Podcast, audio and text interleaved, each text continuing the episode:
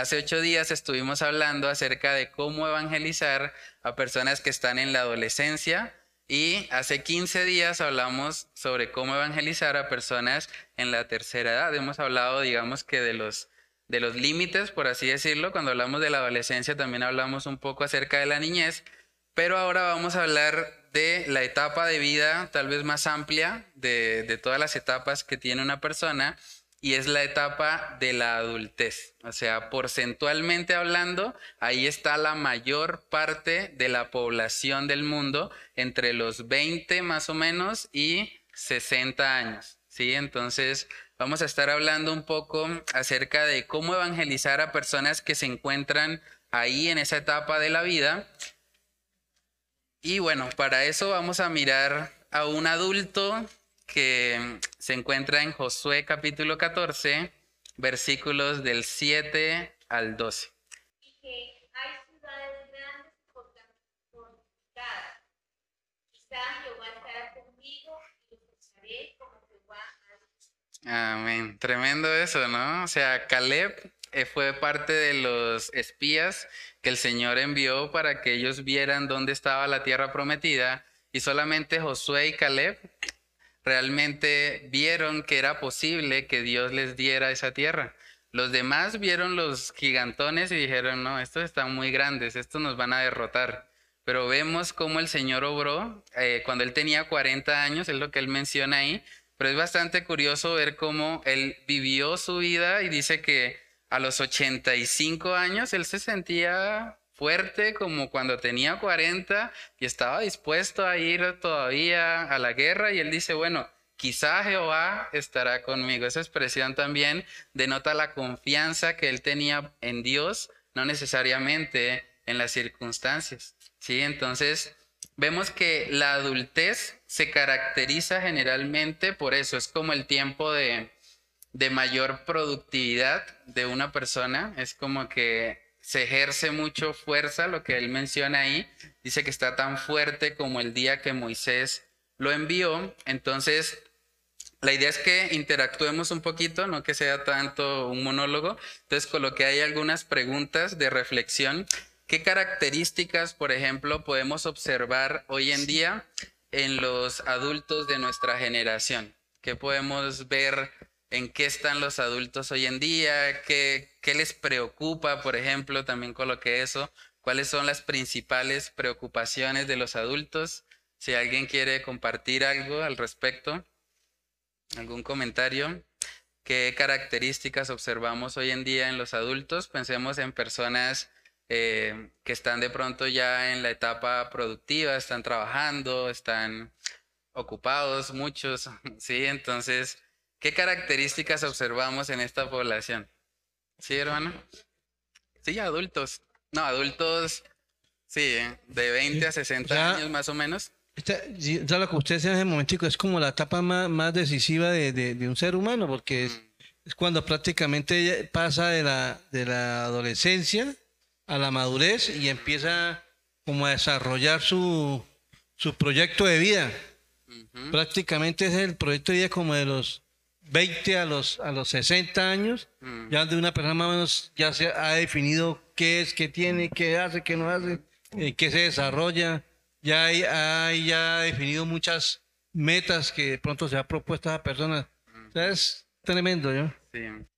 Entonces podemos notar que hay personas que, que, que no son capaces de levantarse fácilmente, que se, se ven derrotados solamente por, un pequeño tropiezo o quizás porque vieron a que el otro se tropezó y dijeron, no, por aquí no, porque sí, mm, y no son capaces de levantarse.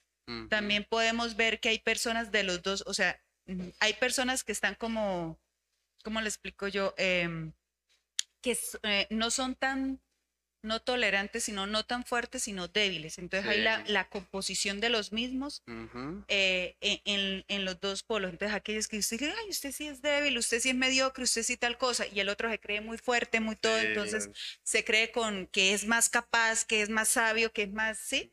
Entonces eso he visto en esta generación, mi sí, como que los dos extremos, ¿no? Así como hay gente muy, de pronto así, muy segura de sí misma o de lo que quiere hacer, hay otros que están realmente frustrados en la vida. De hecho, cuando hablamos de los adolescentes, también hablamos de un fenómeno que se está presentando mucho hoy en día y es los llamados adultecenses, que son personas que en su edad cronológica, digamos que estarían clasificados ya como adultos, pero que su comportamiento, su madurez realmente corresponde a la de un adolescente, ¿sí? Y eso tiene, digamos que muchas raíces, muchos factores que han llevado a que, digamos, las personas de esta generación se comporten de esa manera, pero es importante tratar de llegarles a ellos, digamos, de acuerdo al contexto en el que ellos se encuentran, ¿sí? Entonces, las preocupaciones de muchas personas adultas tienen que ver, por ejemplo, con las responsabilidades financieras. Sobre eso quería hablar. La, la, la, la, adultez de hoy en día quiere la vida fácil. Lo que quizás lo que se demora uno, pues en la época a los 40, empezar a medio disfrutar de lo que se ha pronto construido, se ha ganado con el sudor. Hay personas de 20 años que ya quieren tener Mm. la vida de un jubilado, ¿sí? Entonces tenemos los dos ese mm. sentido, o sea, se pierde como que toda la facilidad, el consumismo, entonces eso dice, no, pero si yo ya tengo 20 y no tengo una casa, un carro, una beca, no, no he hecho nada, ¿no? Entonces se pierde el enfoque de la vida. O sea, tiene que ver como con las prioridades, ¿no? Ajá. Exacto, sí.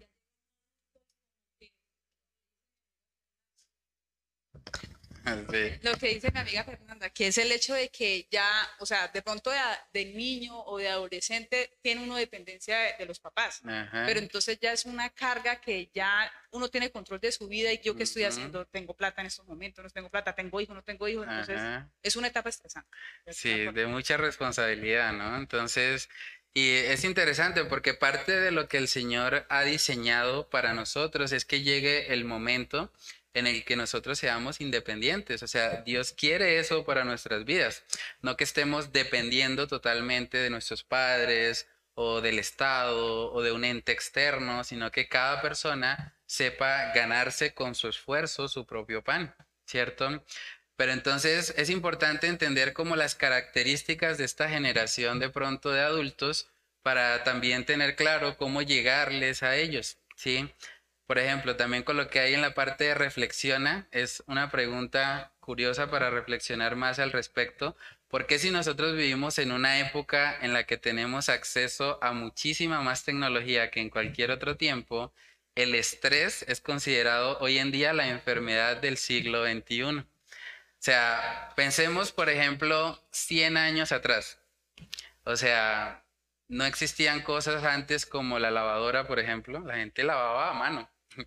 o sea, pero hoy en día tenemos una lavadora que hace eso por nosotros. Y también, eh, bueno, son muchos los avances, digamos, que, tecnológicos que tenemos hoy en día que se supone deberían hacer la vida más fácil. Pero lo que vemos en la práctica es que la gente con más comodidades resulta que está más estresada. o sea, ahorita, alguien puede hasta hacer comida instantánea. O sea, hay sopas instantáneas que las meten, por ejemplo, al microondas, que también es un invento de este siglo, digamos. Entonces, sí, y ahí rápidamente soluciona lo de la, lo de la comida. Pero digamos que es bastante curioso porque teniendo más tecnología que debería facilitarnos la vida, la gente está más estresada. ¿Por qué sucede eso? ¿Alguien quiere, perdón, opinar algo? No, tampoco. A ver, yo, yo, o sea, analizando, eh, pienso que esas etapas hay que clasificarlas, ¿sí? Mm. Porque sí somos adultos, pero obviamente, por ejemplo, en el caso mío, yo ya he vivido mucho más y tengo mucha más experiencia, ¿sí? Entonces, nosotros tenemos una responsabilidad muy grande con esos jóvenes, ¿sí? Porque si nosotros no les damos un enfoque espiritual, digamos, eh, de estarles diciendo que lo material no es lo más importante, que eso es efímero, que eso se queda acá, que todo eso, por eso es, o sea, esos valores se han perdido. Ese, ha sido, ese es el problema y la tecnología, eh, depende de cómo uno la mire, es buena, pero también contamina mucho. Sí. Porque ellos se ven en otro, ah, que me veo en, las playas de no sé qué y se va, ya eso frustra porque yo no tengo eso, mi amigo sí, el que salió del colegio. Pero uno como padre o, digamos en la edad que uno está, tiene mucha responsabilidad en eso.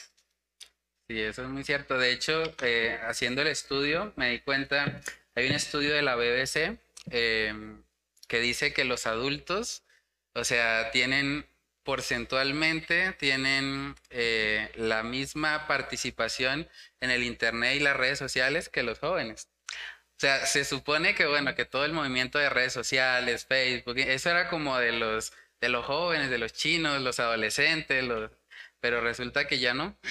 O sea, hoy en día los adultos están ahí metidos. O sea, están invirtiendo, digamos que parte de su tiempo en las redes sociales y eso también tiene que ver con, con lo que va moldeando, digamos que la cultura, porque si todos están viendo algo, todos hasta cierto punto empiezan a ser moldeados por eso que ven, ¿cierto? Vamos a ver en Mateo capítulo 13 la parábola del sembrador para que podamos ver un poco de la conexión que hay, de hecho, en, en ese tema de las redes sociales y con lo que el Señor digamos que explica aquí en Mateo 13 sobre la parábola del sembrador. Mateo capítulo 13, versículos del 18 al 23, ahí es donde Jesús está explicando cada uno de los terrenos. Si alguien tiene ese pasaje, lo puede leer. Oíd pues vosotros la parábola del sembrador. Cuando alguno oye la palabra del reino y no la entiende, viene el malo y lo arrebata y le arrebata lo que le fue sembrado en su corazón.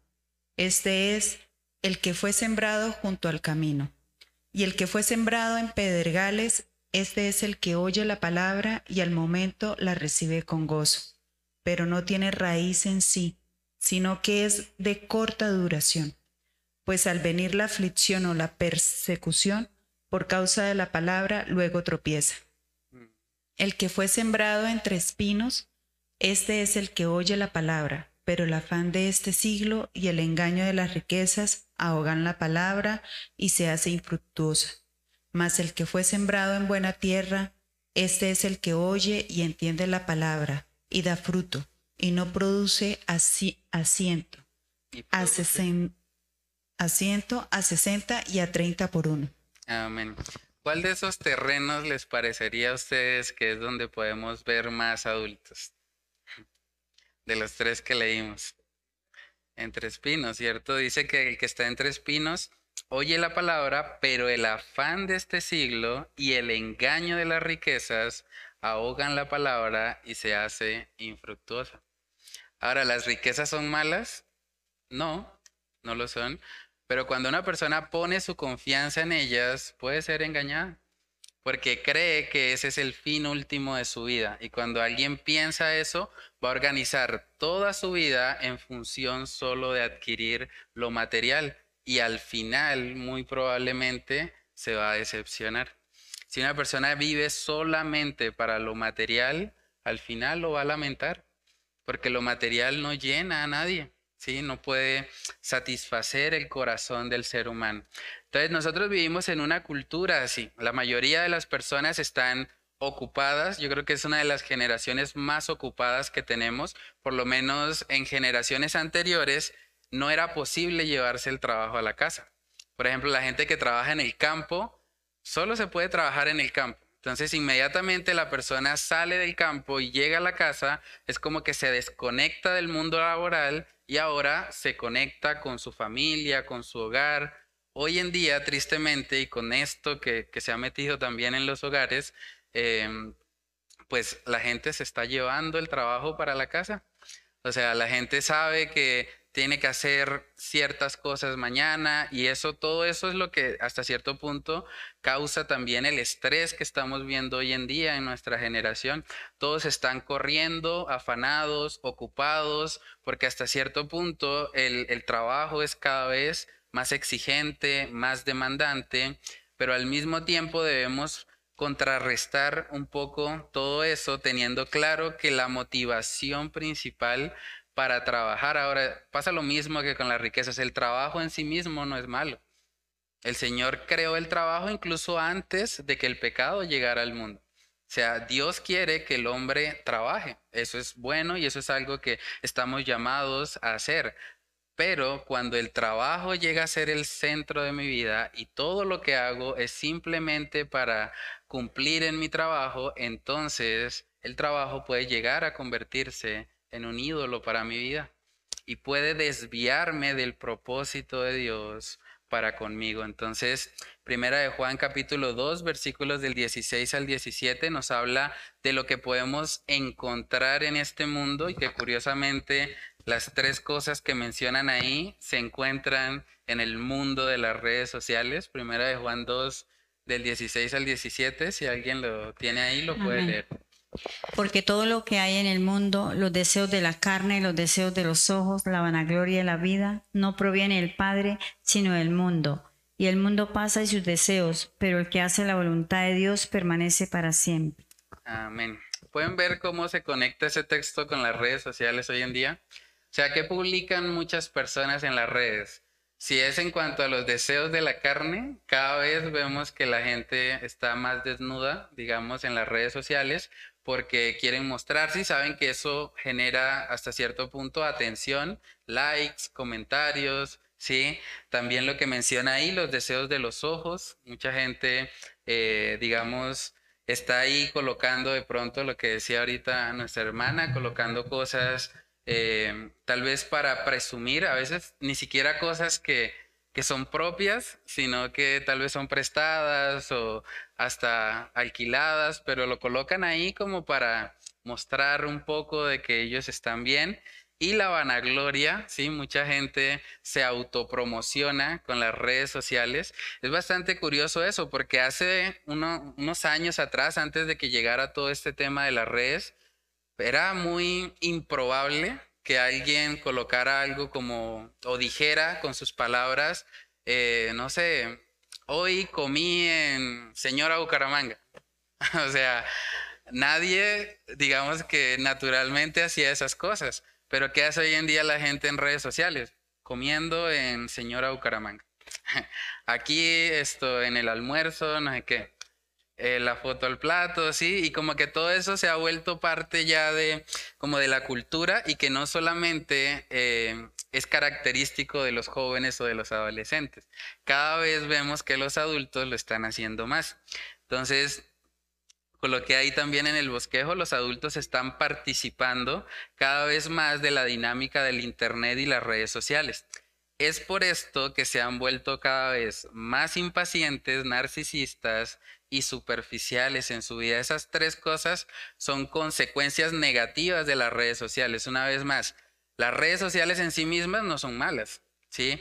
¿Qué es lo malo cuando nosotros permitimos que ellas sean las que nos moldeen? Por ejemplo, la impaciencia es fruto en parte de las redes sociales uno se desespera. Hoy en día con el WhatsApp, uno le puede escribir a otra persona y si después de cinco minutos no contesta, ya la persona está estresada. Es como, pero ¿por qué no me contesta? ¿Qué, qué estará haciendo? Inmediatamente, sí, o si lo ve en línea, exacto. Y puede ser, sí, hasta puede ser que esté en línea, no sé, porque está haciendo algo, o porque dejó el WhatsApp. A veces se deja el WhatsApp abierto en el computador y aparece en línea y la persona tal vez no está ahí, pero entonces la persona acá está estresada porque hace cinco minutos no me ha contestado. Entonces digamos que es parte de lo que produce en las redes sociales. El narcisismo tiene que ver con enfocarnos siempre en nosotros mismos, o sea, en estar mostrando todo lo que hacemos, que otros vean, que miren, que cómo estoy, que me aplaudan, que me den los likes, los comentarios, el reconocimiento. O sea, es una consecuencia también o cuántas personas lo han visto. Sí, es que hoy en día y el, sistema de las redes sociales está hecho para eso, para que estemos cada vez más enganchados ahí. Y también algo que produce mucho las redes sociales son las relaciones superficiales. Sí, o sea, una persona en Facebook puede tener mil amigos, pero de esos mil amigos que están ahí, ¿cuántos realmente son sus amigos? Muy pocos, ¿cierto? Entonces, digamos que las redes sociales nos plantean o nos presentan unas relaciones que llegan a ser muy superficiales. Sí, o sea, no hay una amistad verdadera, aunque en la red social aparecen como amigos. También parte de lo que el Internet ha hecho es que hay mucho conocimiento con un centímetro de profundidad. O sea, casi que cualquiera puede ser experto en todo, ¿sí? Porque el acceso a la información está, pero ya profundizar en él, tratar de especializarse en un área, es algo que el Internet como tal no, no provee. Ahora, eso también ha traído como consecuencia que mucha gente se ha vuelto un poco negligente en el estudio, incluso en el estudio de las escrituras. Porque hay gente que dice, bueno, hay tantas cosas ahí que la gente dice que ah, eso es mejor no ponerle cuidado a nada. y como que se aburren a veces o no profundizan porque dicen, no, eso es muy complicado, eso hay muchos temas, eso tiene muchas ramas y como que simplemente lo dejan hasta ahí. Pero debemos entender que nosotros fuimos creados para algo mucho mejor o algo mucho más allá que la impaciencia, el narcisismo o las relaciones superficiales. En Eclesiastés capítulo 2 y el libro de Eclesiastés es muy útil para predicarle el Evangelio a las personas adultas, porque el libro de Eclesiastés fue escrito por un adulto que reflexionó acerca de dónde podía encontrarle sentido y propósito a su vida. Vamos a mirar lo que dice Eclesiastés capítulo 2, versículos del 22 al 23. Si alguien tiene ese pasaje, lo puede leer. Dice, porque ¿qué tiene el hombre de todo su trabajo y de la fatiga de su corazón con que se afana debajo del sol? Porque todos sus días no son sino dolores y sus trabajos molestias. Aún de noche su corazón no reposa. Eso también es vanidad. Amén. Yo creo que algo que aprendemos en el libro de Eclesiastés y que le falta mucho a esta generación es meditar. O sea, la gente está tan afanada todo el tiempo, corriendo de un lado al otro, que muy rara vez medita. O sea, ¿por qué hago lo que hago? O sea, la pregunta de Salomón es, ¿qué tiene el hombre de todo su trabajo y de la fatiga de su corazón con que se afana debajo del sol? Todo el mundo está afanado, pero nadie se toma el tiempo de, ¿por qué estoy haciendo esto? O sea, ¿qué propósito hay detrás? ¿Realmente vale la pena? Oh, exacto, sí. Entonces, ¿qué, ¿qué, pasa mucho en esta generación? Y de hecho, bueno, no lo vemos tanto en Colombia, pero se presenta en países, por ejemplo, como Japón. Eh, ellos están, digamos que, presentando síntomas de algo que se llama como trabajolismo, o sea, las personas son diagnosticadas como trabajólicas y eso quiere decir que se volvieron adictas al trabajo al punto que si pierden el trabajo, pierden totalmente su identidad y algunos, bueno, de hecho esos países tienen las tasas de suicidio también muy altas precisamente porque están tan enfocados en, en, lo terrenal, digamos, que terminan frustrados en su vida, no le encuentran propósito y sentido y algunos optan incluso por quitarse la vida. Entonces, es algo que, que, está afectando mucho a esta generación y yo creo que parte del problema tiene que ver con eso. O sea, muchas personas están todo el tiempo en el ciclo del trabajo o cuando salen de ese ciclo se refugian luego en las redes sociales, pero no se están tomando el tiempo de reflexionar hacia dónde va su vida. ¿Por qué? Porque hay necesidades urgentes, porque cada mes hay que pagar un arriendo, porque cada vez llegan los servicios públicos, porque no hay espera, entonces como que todo el tiempo se enfocan en solucionar lo urgente. No, es que ya la, la otra semana tengo que pagar esto, tengo que cumplir con esto, y como que no les da tiempo de pronto de hacer una pausa, reflexionar qué estoy haciendo, por qué lo estoy haciendo, realmente esto sí vale la pena, no vale la pena. En Filipenses capítulo 4, de hecho, el Señor también nos manda que nosotros eh, no vivamos vidas afanosas, es un mandato también del Señor. No deberíamos como creyentes estar afanados por nada, porque en últimas nuestro Dios está al control de cada situación que nosotros enfrentamos. Entonces miremos Filipenses capítulo 4, versículos del 6 al 7. Regocijaos en el Señor, siempre. Otra vez digo, regocijaos, vuestra gentileza sea conocida de todos los hombres. El Señor está cerca. Por nada estéis afanosos, sino sean conocidas vuestras peticiones delante de Dios en toda oración y ruego, con oración y gracia Y la paz de Dios que sobrepasa todo entendimiento, guardará vuestros corazones y vuestros pensamientos en Cristo Jesús. Amén. Entonces, por nada deberíamos estar afanosos y contrarrestamos el afán con la oración, ¿cierto? Parte de la razón por la que muchas personas también están afanadas es porque no están orando. O sea, es tanto el afán que muchos se levantan corriendo porque ya van tarde para el trabajo, porque los va a coger el trancón, porque, bueno, tienen X o Y responsabilidad y eso hace que la vida de oración de muchas personas esté menguada y por lo tanto están afanados, están corriendo, digamos, con, con la corriente de este mundo. Entonces, cuando tratamos con personas así, es importante hablarles acerca de eso.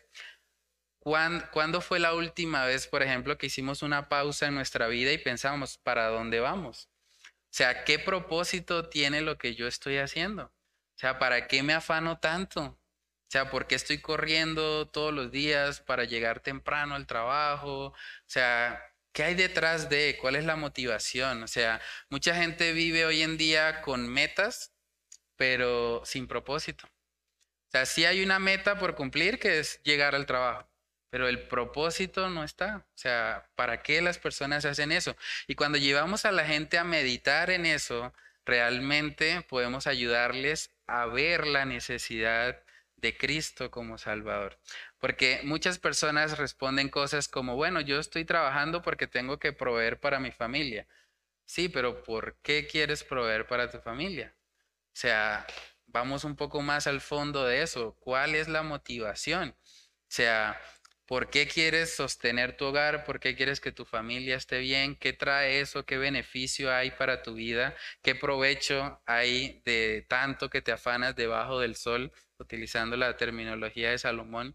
Entonces, es importante llevar a los adultos como a salir un poco de, de ese ciclo en el que se encuentran. Ahí en la parte de aplica lo coloqué. La mayoría de los adultos hoy en día viven sus vidas en modo automático. Es decir, trabajan de lunes a sábado fuertemente y cuando llega el domingo generalmente están tan cansados que no se toman el tiempo de reflexionar o meditar en el propósito de sus vidas. Ellos con esfuerzo solucionan lo urgente, pero descuidan lo más importante que son los tesoros celestiales que debemos hacer para la gloria de nuestro Señor Jesucristo. ¿Sí, hermano?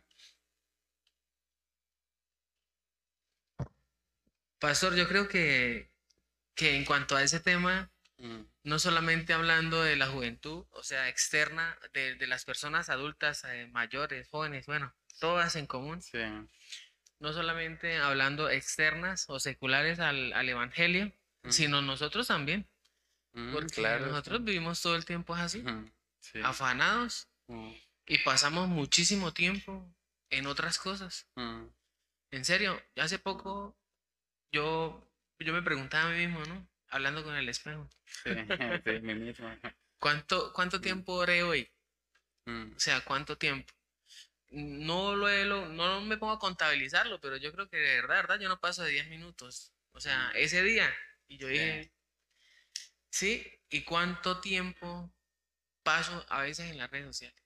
¿En serio? O sea, decir que no miro el Facebook o que no o que no uso el WhatsApp para cosas que no son, que no debería de hacer solo por estar ahí con el celular. Entonces eso realmente recae más sobre nosotros, ¿no? como, como iglesia, porque pasamos mucho tiempo en el trabajo y en otras cosas y haciendo y descuidando los tesoros celestiales realmente. Entonces, siempre para mí, yo creo que un día hablamos, usted y yo personalmente, acerca de eso, porque siempre para mí ha sido una lucha grandísima eso. O sea, una lucha grande tanto al punto de que hay momentos en los que uno tiene un tiempo libre y uno se siente mal porque no puedo desperdiciar ese tiempo porque es poco eh, o es muy corto. Y está uno enérgico, pero voy a la palabra y mm. el sueño, ¿no? O la pereza. O... Entonces eso, eso, es algo tremendo. Sí. Es una lucha terrible. Y es una lucha, exacto. Es que hay que entender que como cristianos nosotros estamos en una batalla Gálatas 5 habla sobre eso, los deseos de la carne y el fruto del espíritu. O sea, hay una una batalla ahí. Dice la palabra que nosotros debemos andar en el Espíritu para poder contrarrestar esos deseos de la carne que están en el cristiano. Hay gente que piensa, no, yo me volví cristiano y ya me, me volví súper santo y ya nunca más volví a luchar, ¿no? Todos los días, antes se aviva más, digamos, que esa, esa guerra, porque tenemos un enemigo que dice la palabra que anda como león rugiente buscando a quien devorar. Entonces, entramos en una batalla y necesitamos contrarrestar eso precisamente con la palabra.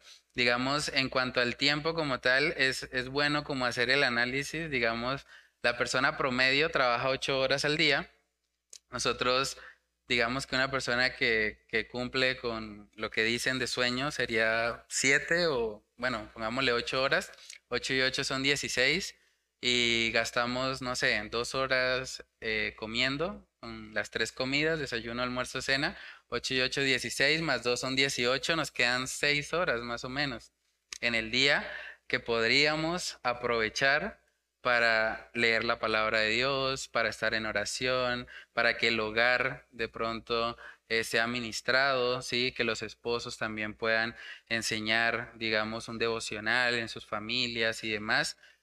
Pero muchas veces esas seis horas que tenemos libres, de pronto, ah, estoy cansado, me voy a descansar, pero no pienso en descansar en oración o en descansar leyendo la palabra, sino voy a descansar acá, mirando el Facebook, y el video y sí.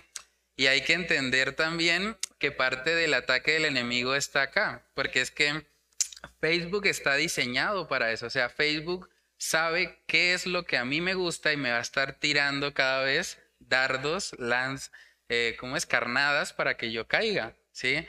¿Sí, hermano? No, sí, eso. Mm. Eh, bueno, ya que mencionó a Facebook, yo quiero agarrarme de ahí para hablar de personas que han desarrollado esas tecnologías como Mark, Elon Musk y bueno, los creadores de Amazon, toda esa gente. Si uno se pone a analizar la biografía infantil de ellos, en su época ellos no estaban de niños sentados frente a una pantalla. La mayoría, el patrón era libros, libros, así fueran de dibujos, pero eran libros. Hoy en día, bueno, mi generación, sobre todo, hablo por mí, mi generación, los millennials, no sé los que están antes de mí, después de mí. 32. A, a nosotros nos presentaron la televisión teniendo entre 3, 4, 5 años y nuestro cerebro se acostumbró a ver, a ver y a ver. Mm. Entonces ahí eh, sí, se encendieron los ojos, pero se apagó parte de lo que es el cerebro. ¿Que eso se puede vencer? Sí, se puede vencer con la ayuda del Señor Jesucristo.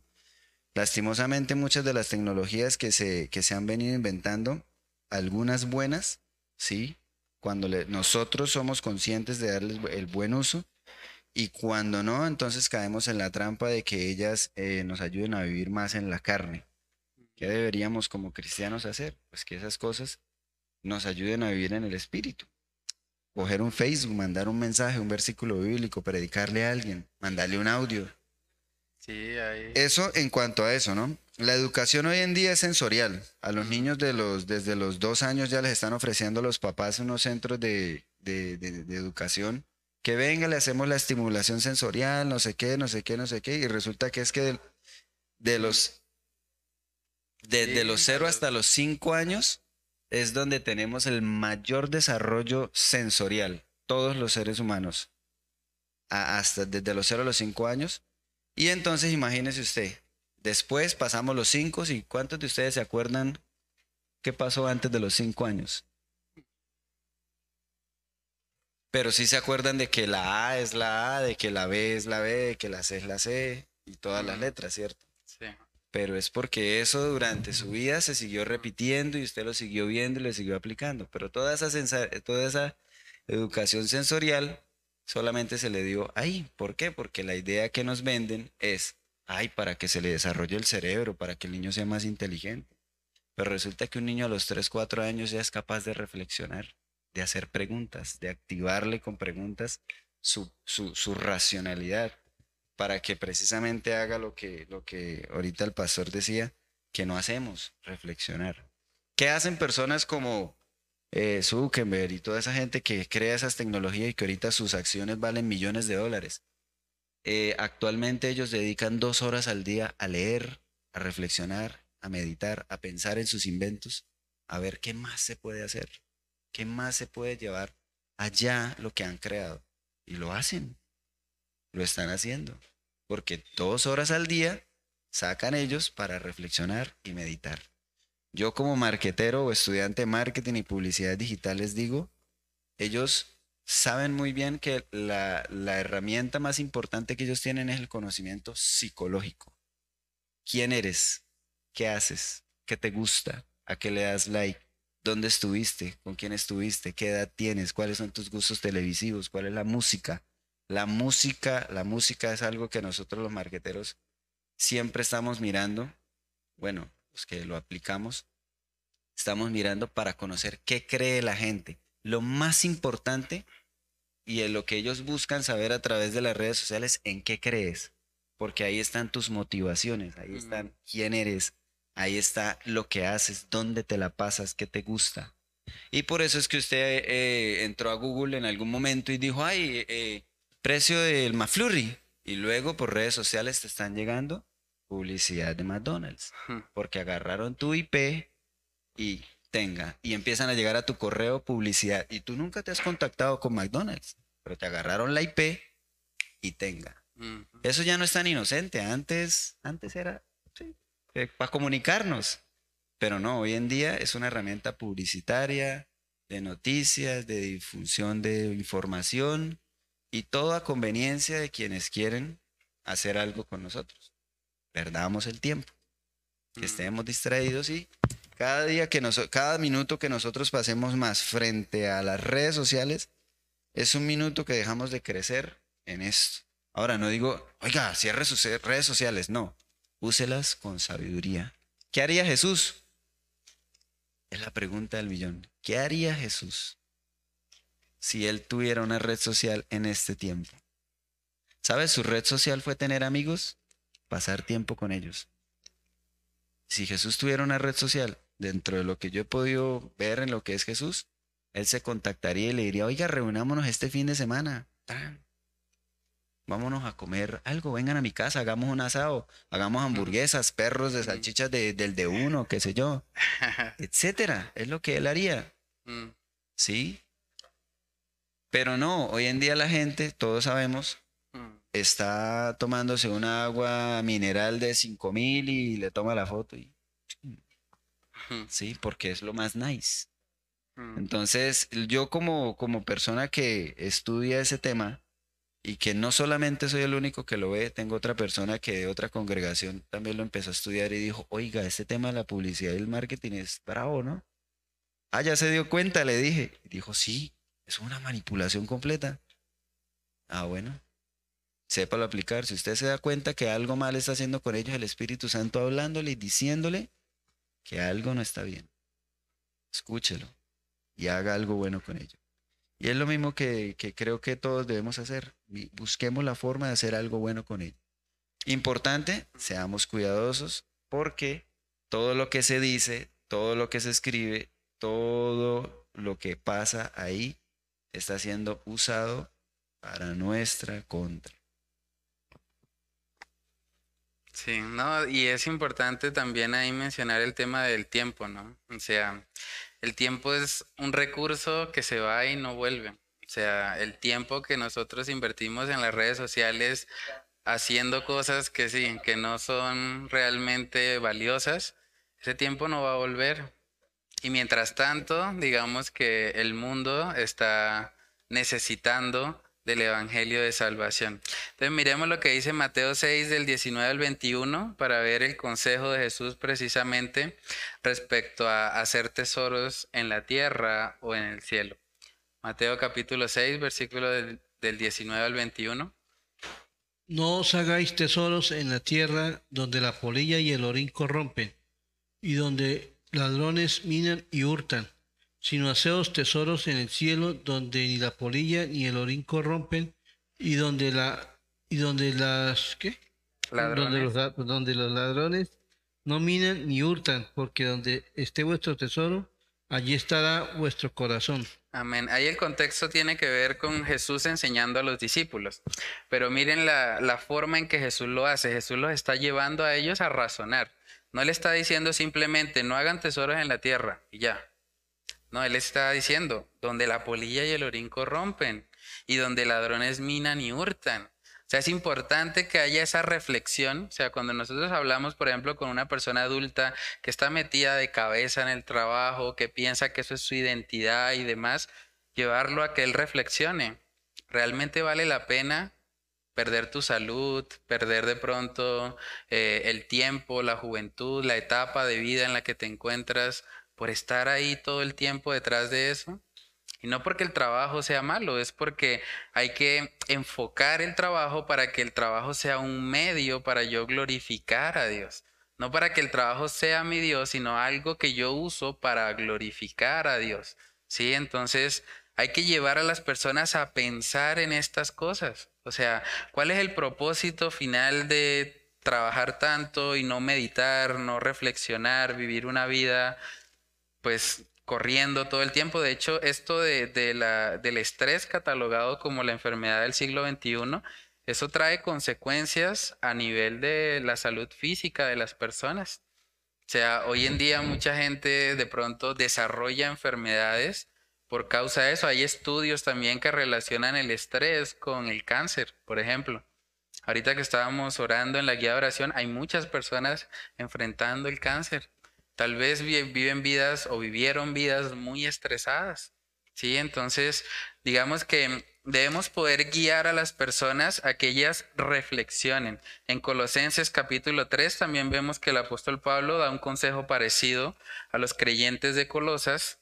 En Colosenses capítulo 3, versículos del 1 al 4, él también los lleva a reflexionar acerca de la importancia de vivir para lo que tiene valor eterno Colosenses 3, versículos del 1 al 4. ¿Alguien lo tiene ahí? Sí, pues.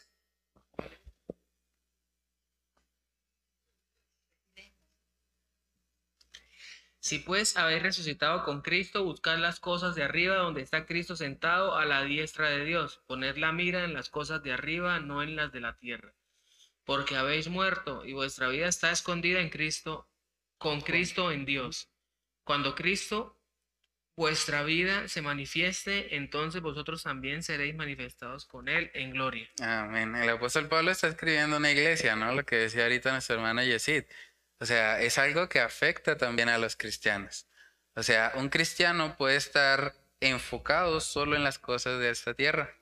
Y por eso vemos que el apóstol Pablo tiene que exhortar y decir, no, no, no, pongan la mirada en las cosas de arriba. Y una vez más los lleva a razonar al respecto. Les dice, cuando Cristo vuestra vida se manifieste, entonces vosotros también seréis manifestados con Él en gloria. O sea, la gloria que va a tener un cristiano cuando pase a la eternidad es mucho mayor que cualquier beneficio temporal que este mundo ofrece.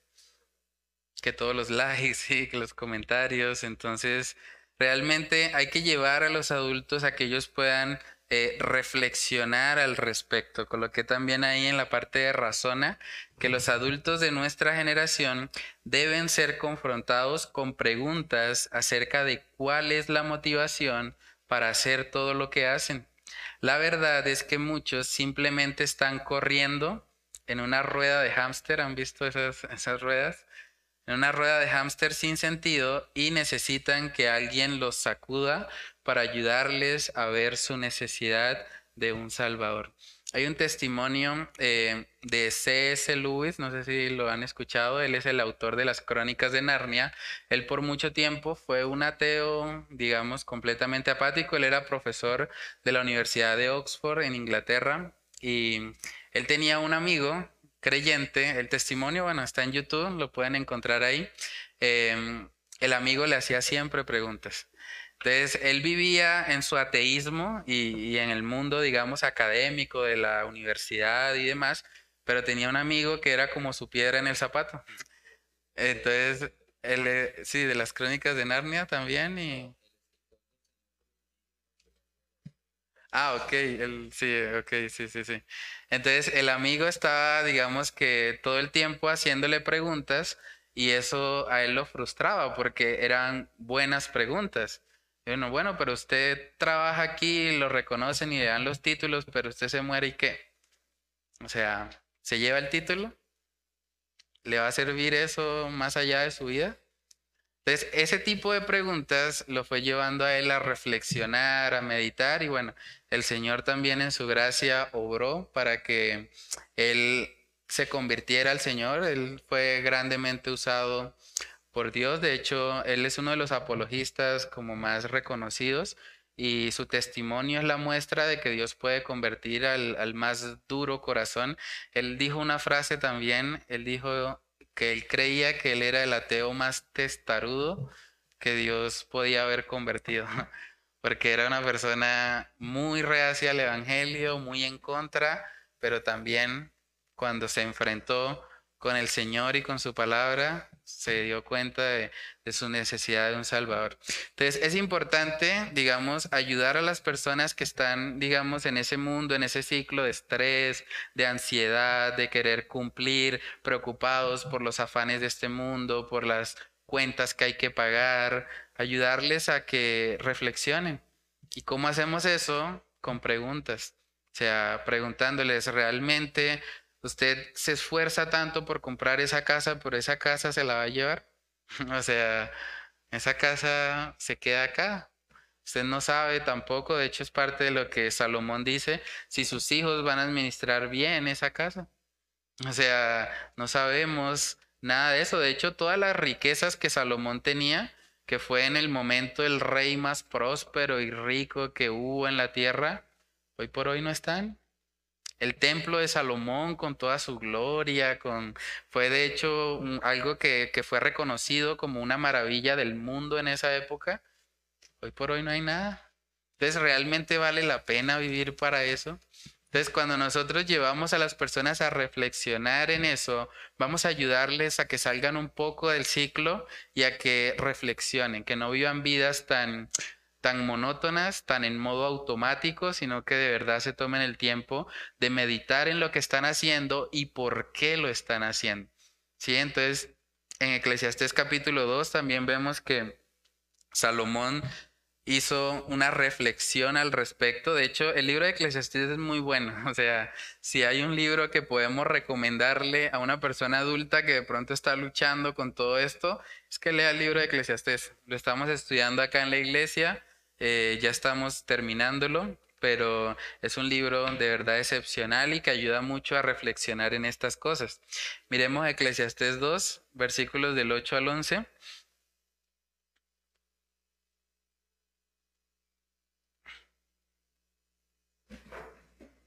Sí. Me amontoné también plata y oro, tesoros preciados de los reyes de las y de provincias, me hice de cantores y cantoras, de los deleites de los hijos de los hombres y de toda clase de instrumentos de música. Y fui engrandecido y aumentado y aumentado más que todos los que fueron antes de mí en Jerusalén. A más de esto conservé conmigo mi sabiduría. No negué a mis ojos ninguna cosa que deseara, ni, ni aparté mi corazón de placer alguno, porque mi corazón gozó de todo mi trabajo, y esta fue parte de toda mi faena. Miré yo luego todas las obras que había hecho en mis manos y el trabajo que tomé para hacerlas, y he aquí, todo era vanidad y aflicción de espíritu, y sin provecho debajo del sol. Vanidad, ¿cierto? La vanidad en el idioma original es Hebel y eso tiene que ver con como con el humo, ¿sí? Que parece que es real, pero cuando uno va a atrapar el humo, no, no puede atraparlo, ¿cierto? No existe como tal. Entonces, algo parecido es, es la idea que Salomón quiere darnos, o sea, vivir solo para este mundo da una ilusión de que es real, de que es satisfactorio, pero al final las personas se sienten frustradas. Imagínense lo terrible que sería para una persona, incluso para un creyente si vivió toda su vida terrenal solo para los placeres o solo para adquirir cosas materiales y luego se presenta en el juicio del gran trono blanco delante de Dios y cuando el Señor abre el libro de su vida dice, no, pues todo el tiempo estuvo enfocado en lo material, todo el tiempo estuvo haciendo, viviendo para sí mismo. ¿Cómo se va a sentir realmente esa persona? Yo creo que va a haber mucho mucha frustración en él porque va a pensar, no, yo desaproveché muchas oportunidades que pude haber usado para la gloria de Dios. Y mucho peor en el caso de los no creyentes, porque el Señor los traerá también a juicio por causa de ese pecado. Entonces, podemos ver ahí en Eclesiastés 2 que Salomón tenía todo lo que un hombre humanamente pudiese desear. O sea, Salomón era una persona que podía tener a los mejores músicos, ahí habla de cantores y cantoras, eh, de toda clase de instrumentos de música. O sea, si Salomón pedía la mejor orquesta de Israel, tenían ellos que cantarle inmediatamente. O sea, él era el rey, vivió en un tiempo de prosperidad grandísimo. Fue un hombre que vivió los deseos de la carne, ¿sí? Tuvo más de... Eh, tuvo mil mujeres en total, entre esposas y concubinas. Fue un hombre que dice acá que no le negó a sus ojos ninguna cosa que deseara. O sea, deseos de la carne, deseos de los ojos, y también habla de la vanagloria, porque dice que él fue engrandecido y aumentado más que todos los que fueron antes de él en Jerusalén. Él experimentó todo lo que el mundo ofrece, pero al final su conclusión es vivir solo para esto, solo para los placeres que se van un día, que se acaban, eso es vanidad y es sin provecho debajo del sol. Entonces, cuando llevamos a las personas a meditar en eso, podemos ayudarles a darse cuenta que no vale la pena vivir para un mundo que tarde o temprano se va a acabar.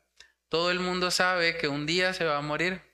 Evitamos pensar en eso, pero es una realidad. Tarde o temprano, en 100 años todos estaremos muertos. O sea, sabemos eso, ¿cierto? Ahora, ¿qué es más importante? A veces a uno le preguntan en los trabajos, ¿cómo se ve usted en cinco años? Pero una buena pregunta para un adulto es, ¿cómo se ve usted en 100 años? O sea, cuando esté muerto.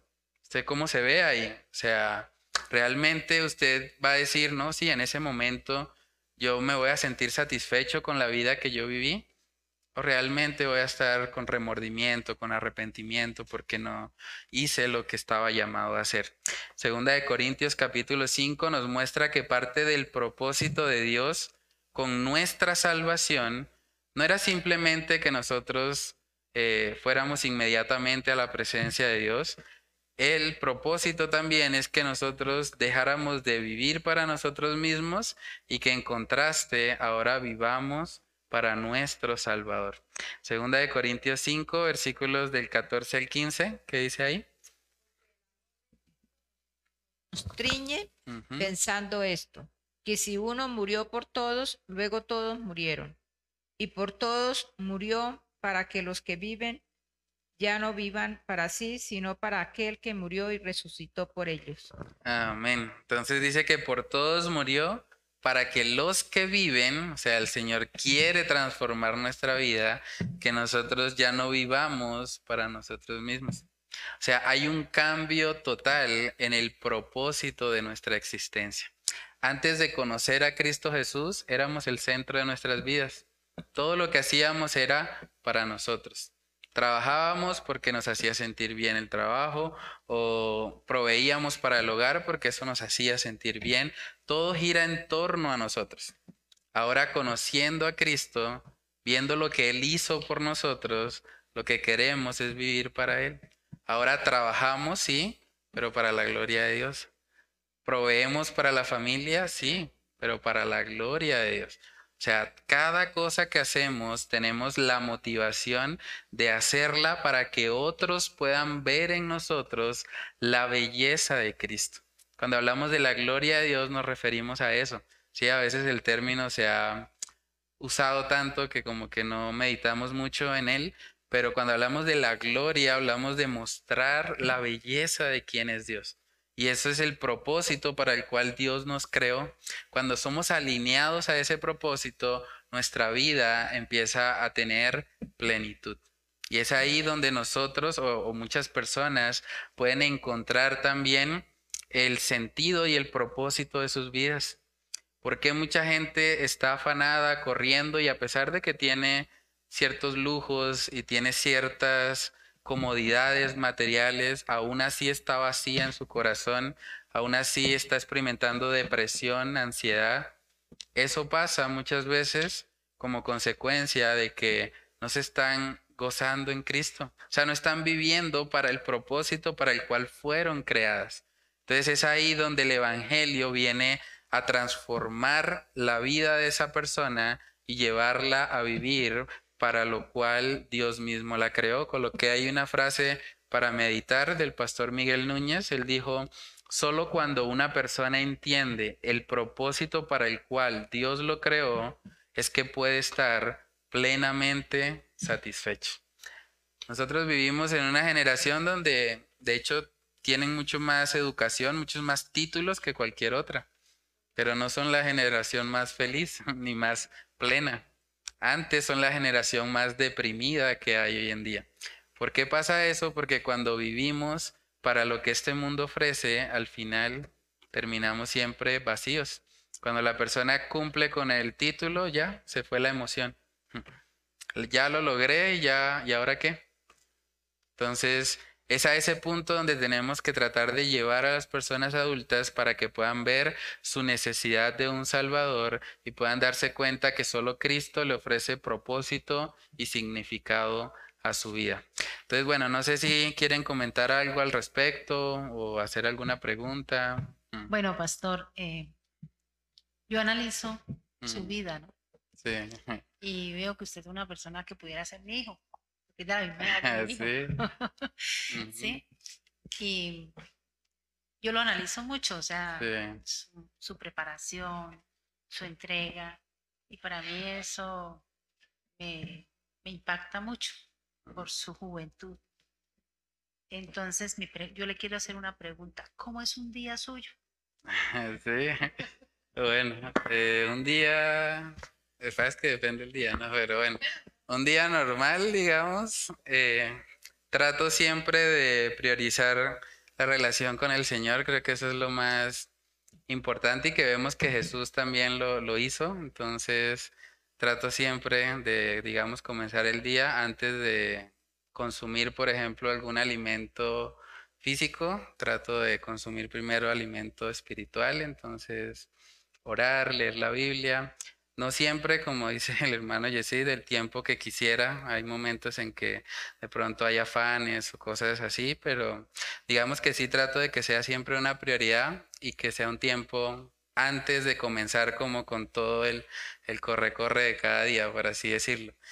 Y pues básicamente ahorita estoy, digamos que un poco dividido con el tema, digamos, del trabajo. Eh, estoy trabajando en un colegio, entonces eso implica que tengo también que ir allá y cumplir con todas las responsabilidades. Más o menos estoy saliendo tipo 4 de la tarde, más o menos. Bueno, almuerzo allá, comparto allá con, con estudiantes, estoy dando clases, preparando material de estudio, eh, haciendo planeaciones, ahorita calificando mucho porque estoy entregando exámenes. Entonces es como las responsabilidades laborales, Luego que salgo de eso, sí trato, ahorita estoy viniendo más seguido a la iglesia porque estoy trabajando ahí cerca en el Arcón. Entonces vengo acá, hago los estudios. Em, ahorita estamos estudiando libro de Eclesiastés. Este estudio de los miércoles también lo preparo. Eh, los viernes también, porque tenemos reunión de jóvenes los viernes con el libro de Proverbios. Entonces, digamos que me dedico principalmente como a eso. Y en la noche, cuando ya llego a la casa, pues digamos que paso tiempo allá con, mi esposa, con mi hijo. Eh, ahorita también hay mucha necesidad, digamos, de, de apoyo, sí, para Chantal. Realmente cuando yo llego ya en la noche me doy cuenta que ella ya está agotada porque ella ha estado todo el día con, con el niño. Entonces pues trato de hacerle como el relevo. Eh, pues le doy el tetero al niño. Estoy ahí, digamos que con Él y también trato pues siempre de, cerrar el día en oración o leyendo la palabra para que digamos que los, los extremos de empezando el día y terminando el día sean con el Señor, ¿no? Entonces, digamos que eso es como, no sé, un día normal, dependiendo pues también si es sábado, no sé, o domingo, pues cambiaría un poco, ¿no? Sí.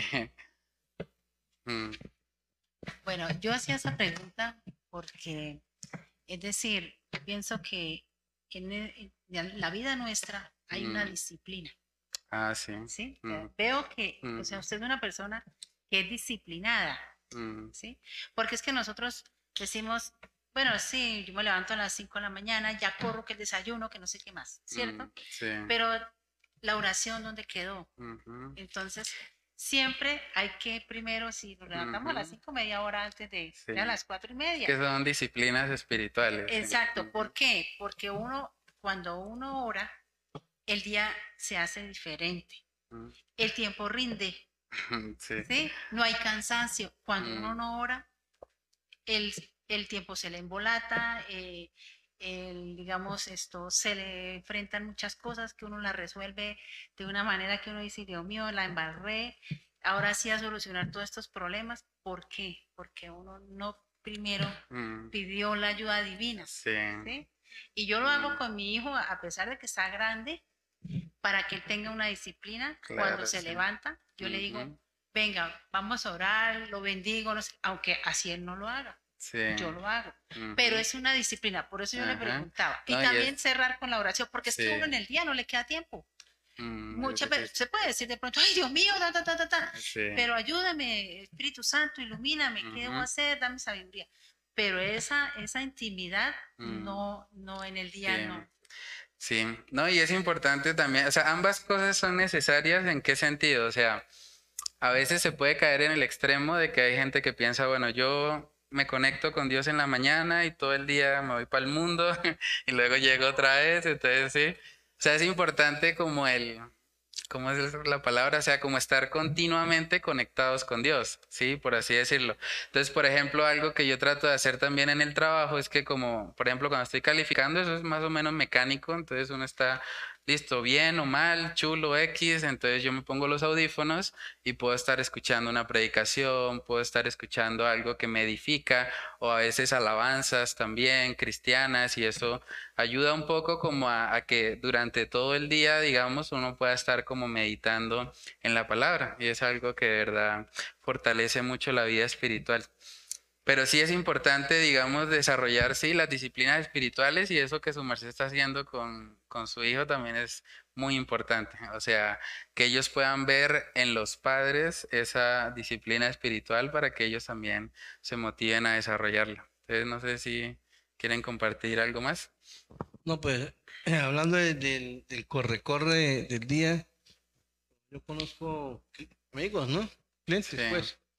Eh, Muchos son las 10, 11 de la noche y todavía están trabajando y, mm. Y todo en función del trabajo y del día a día y, y el mañana, ¿no? Y que tengo, Dios mío, digo, ni siquiera tienen tiempo y no buscan de Dios, no tienen tiempo ni siquiera para la familia. Mm. Y, lo que uno ve es cuando hay gente que ya, lo que, lo que prácticamente le pasó a, Salomón, cuando ya reaccionó, dijo, todo, vanidad, todo fue una vanidad porque mm. hizo, hizo y, quedó enfermo. Hay gente mm. que se enferma y bueno, ahora todo lo que hice, ¿para qué? Sí, y, yo digo, gracias a Dios por, por, nosotros, que el Señor tuvo misericordia de nosotros y, mm.